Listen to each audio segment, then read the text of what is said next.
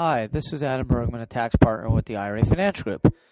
Today we're going to discuss a really exciting topic, and a, topic I think a lot of real estate investors uh, who have retirement money will be really excited about, called the best real estate tax shelter you never heard of. This podcast is going to discuss the solo 401k plan and any self employed real estate investor you probably find the next 10 or so minutes really uh, helpful and informative, I hope. The reason I'm going to focus on the solo 401k and not an IRA is because the exception I want to talk about, the exception to use leverage and really boost your retirement earnings, uh, only apply to a 401k and not an IRA. And let me explain. An IRA is certainly allowed to buy real estate. So whether uh, you have an IRA, a 401k, a SEP, 403, 457, you can always move those funds if you have access to them into a self-directed IRA and buy real estate. That is not a problem. The issue is if you use leverage.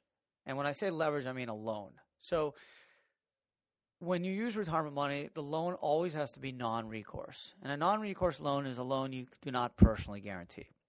So uh, typically, a traditional mortgage you sign when you buy a house is a recourse mortgage, meaning if you don't pay it back, the bank can go after you personally. Well, unfortunately, under 4975C, we know that if you are an IRA holder, you cannot personally guarantee an obligation of your IRA, meaning your IRA cannot get a mortgage and you personally sign for it. That would trigger a prohibited transaction and violate 4975. So we're stuck with a non recourse loan. Now, a non recourse loan, the lender is certainly taking more risk because he, the lender cannot go after you personally if you fail to pay. So the lender now has to look to the underlying asset for security, which in, in difficult times, as we saw in 08, 09, it may not be worth that much. And for that reason, the lender generally charges a little bit more and makes it a little bit harder to get. You usually have to put more down as well. On top of that, there's something called unrelated business taxable income rules, UBTI, and part of the unrelated business tax taxable rules, there's something called unrelated debt finance income or UDFI. And that's found under 514 Internal Revenue Code. And basically, what those rules state is that if you're an IRA or a charity like the Red Cross and you use leverage, a non recourse loan, to buy real estate, for example, you are going to pay tax on a percentage of the income or gains generated from that asset, which really is, equals the debt to equity ratio. So let me just simplify this. If you use $50,000 of an IRA and you borrowed $50,000 from a bank and you then took the $100,000 to buy a piece of property and then that property gave off $10,000 of net net net income. In general, you would pay about you would pay the UBTI tax on 5,000 of the 10,000, which equals the 50-50 debt to equity ratio. And the UBTI tax rate can go anywhere from 0 to close to 40%. So once you start generating more than 10 or so thousand dollars of, of net income subject to this UBTI, you can be paying tax close to 35 to 40%. So it definitely hinders a lot of real estate investors' appetite for doing leverage deals. And we know in order to really supercharge returns, you want to leverage. You talk to any great real estate investor, developer, they use leverage. Most people don't have the ability to just pay cash for everything. Not even Donald Trump or not even Warren Buffett will just pay for cash for everything. They'll use leverage because the use of the leverage allows them to hopefully generate stronger returns, and generally leverage is cheap, so they can do better. Uh, especially in today's market, where you can borrow at three, two, three, four percent, you hopefully generate a lot more on your returns. So when you use IRAs and leverage through a self-directed IRA, you don't have to deal with this UBTI tax, which uh, doesn't make too many real estate investors happy. Well, like everything in the tax code, there is an exception.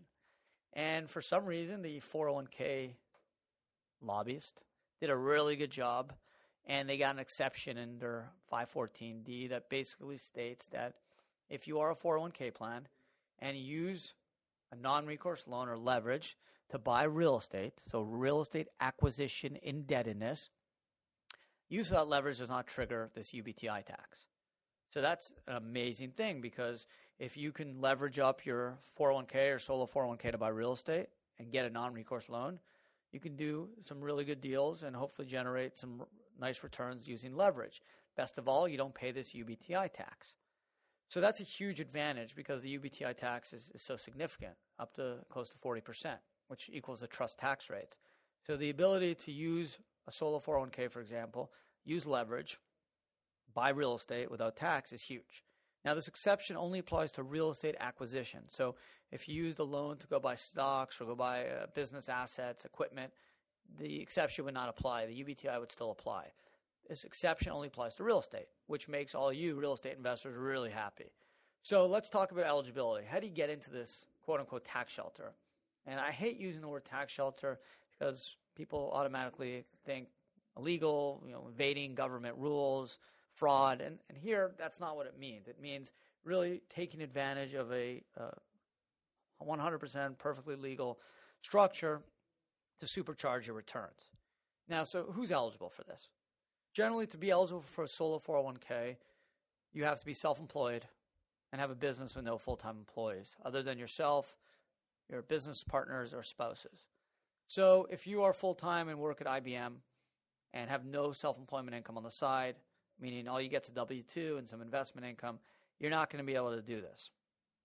Unfortunately, IBM's 401k will not let you buy real estate. There's a slew of reasons why, but no major 401k plan through a, a major employer will let you buy non traditional assets. So you may want to stop listening at this point, although hopefully uh, you'll find this interesting because maybe at some point you will be self employed. And if that's the case, you may want to keep listening. So if you have a full time job, let's say you, you do you do uh, engineering work at NBC, for example, but you do some consulting work on the side. Well, you're eligible for a solo K. You don't need to be self employed 100% of your time. You can have a full time job as long as you generate some self employment activity, whether it's selling shoes on eBay or acting as a tutor or even being a Santa Claus on Christmas. As long as you can generate self employment income, you're eligible. Now, you don't need to be a C Corp or an S Corp or an LLC or partnership. You can be self employed to be eligible for a solo 401k. So, all you need self employment income and no employees other than, or full time employers, and I should say employees that work over 1,000 hours. 1099 contractors, perfectly fine. Just make sure they're really 1099 contractors and not employees. So, you want to make sure these, these uh, if you have employees, they're under a 1,000 hours. If you have full time employees over a 1,000 hours, you can set up a 401k and ERISA plan. Uh, and our plan docs do allow for real estate. But if your business is, is quite large and you have many employees, um, it just sometimes becomes too risky to offer real estate because, as a trustee of the plan, you become a fiduciary and you open yourself to potential liability by allowing for alternative assets because they're perceived as, as a bit riskier for the uh, the low level employee. So I'm going to really focus on, on someone who's self employed because I think they can really supercharge their returns. And most uh, real estate investors, or not most, but a lot of real estate investors can fit into this category. Another great thing about the solo plan is it allows for after tax Roth contributions. And that's key. So you can supercharge returns, have a pre tax uh, retirement account, roll that into a solo 401k and buy real estate and use leverage without tax. But ultimately, when you hit seven years old, you're going to have to give some of that back in form of required minimum distributions, which isn't so bad if you were able to, to do real well. But imagine if you were able to do all that investing through a Roth account, an account that once you hit 59 and a half and, you're, and the account's been open five years, you never have to pay tax on all the income or gains, including the leverage. So imagine the amazing opportunities. Now, a Solo 401k allows you to put away a lot of money. If in 2015, if you're under 50 years old, you can put away $53,000 a year. If you're over 50 years old, you can put up a whopping 59,000. Now, it's unfortunately not all top of your income, meaning if you make 53,000, you can't just put in all 53,000. There's two components. There's an employee deferral which gives you 18,000 off the top if you're under 50 and 24,000 if you're over 50. And nice thing that can be in pre-tax or Roth. So you can do that in pre-tax or Roth. Then there's the profit sharing contribution component, which basically is the employer, which is basically you, since you're the sole owner uh, or employee owner, will make up to a 25% contribution up to an aggregate amount of 53000 if you're under 50 or 59000 So if someone made $100,000 and is under 50 years old through a sole proprietorship, here she can defer approximately 18000 pre-tax or Roth, plus about 20% of their comp, let's say another 18000 more, because uh, there's some Social Security and FICA that has to come out. So you're looking at about uh, you know 36,000 out of the 100. Um, I mentioned the first 18,000 of the employee deferral is pre-tax or Roth. The profit sharing is pre-tax, but you're able to do an immediate conversion, so you don't have to wait uh, amount, a certain amount of time to convert. You can convert immediately to Roth. So that means all your contributions can be Roth. And again, Roth is so attractive because you, once you're 59 and a half and that Roth's been open five years, start pulling money out tax free. So imagine if you're able to take 100 grand in a Roth 401k, borrow another 100 grand, now you have 200,000 and start buying real estate and, and doing multiple flips uh, over uh, several years. You can see how if you're able to get 10, 15, 20% returns, you can really start supercharging your um, 401k. Now, I have some clients that have been able to put down 20% and get an 80% non recourse loan or even 90% because they know hard money lenders that are willing to do that. Imagine that. Imagine if you only put 10 or 20% down in Roth, are able to get a short term loan, do some, some attractive real estate investments, pay off the loan upon sale, all that gain tax free if you hold the account open five years or over 59 and a half. So that's the, that's the game. Being able to use leverage have a Roth account in your 401k, supercharge your returns because you're not paying any unrelated business taxable income. So if you're able to get into a situation where you can put down 10, 20, 30, 40%, leverage up the rest on a non-recourse basis. If you have pre-tax, okay, you're going to have to pay tax ultimately when you hit 70, but if you're able to get that in a Roth, imagine the potential you can generate of, of tax-free returns, especially for a savvy real estate investor who knows what they're doing, uh, he, whether he, he, or she is flipping or buying land or, or developing or uh, buying rental properties, there's the potential for some serious uh, gains, especially uh, if you start young and you're willing to build that Roth account through contributions along with rollovers. A really exciting opportunity. Uh, it works best if you're self-employed because the solo 401k is so easy to work. It's very, very simple eligibility requirements. Essentially, you need to be self-employed no full time employees, very flexible contribution rules. You can roll over any pre tax funds to it. Uh, you can then convert to a Roth. Unfortunately, you do have to pay tax when you convert, but you're paying tax now and, and not later when you hopefully have a lot more money.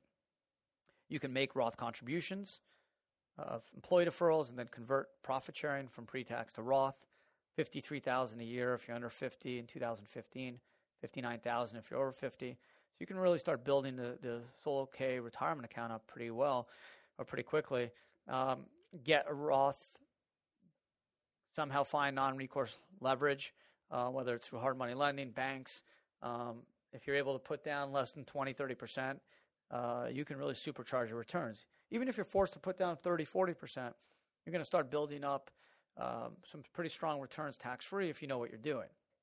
And that's why uh, the name of this podcast is Real Estate Tax Shelter You Never Heard of, because it's really for real estate investors.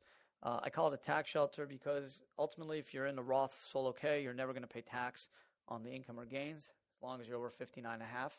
And the Roth's been open five years, so you're sheltering future income and gains. Perfectly legal, obviously. Every solo 401k plan will come with an IRS opinion letter, so you know what you're doing is legal. Uh, if you are a savvy real estate investor, know what you're doing, have access to lending, non recourse lending, and are self employed, this is your plan. And this could be the difference between retiring with some money and retiring really wealthy. I have some clients that have been able in the last five years to generate over five million tax free by doing similar strategies. Fact, I have some clients that are able to do deals where they put one, two percent down on on options for real estate and are able to do it uh, all in a Roth uh, I have some clients that are able to put 5 10% down, borrow the rest short term, non recourse, and then generate 15 20% returns. This is what a lot of my smart, wealthy real estate clients are doing. Uh, with the S&P pretty flat, uh, we're in March now, you're talking at under 1%. Uh, a lot of my wealthy, high net worth uh, clients are looking at real estate because they know they can generate 7, 10, 15% returns. They can do it in a Roth, use leverage without tax. It's going to make their life a lot easier. Uh, again, I'm I'm no investment advisor. Uh, I certainly can't tell you how to invest your money, but from a tax standpoint, if you know what you're doing, from a real estate standpoint, this is perfectly legal, and it's a really good strategy uh, that you should probably talk over with your accountant, a CPA, tax advisor, lawyer, uh, because it can really uh, generate some some pretty strong returns if you know what you're doing and get lucky in the real estate market. And if you do in a Roth, uh, tax-free returns, use of the leverage can really boost and supercharge those returns if you know what you're doing. So I hope you found this uh, podcast interesting. Uh, some of you heard about this. I hope uh, I didn't bore you, but for those who, who never really thought about doing this, uh, learn more about it. I mean, there's a lot of info on our website. Talk to your CPA, talk to your accountant, your tax lawyer. Call us. You can always email me at Adam B A D M B as in boy at irafinancialgroup.com, Adam B at irafinancialgroup.com. Call me 800 472 0646 extension 12 800 472 0646 extension 12. Check us out at www.irafinancialgroup.com. Um, thanks again, Adam, IRA Financial Group, one of the tax partners. I hope you found this interesting. Um, look forward to the next time. Thanks for listening.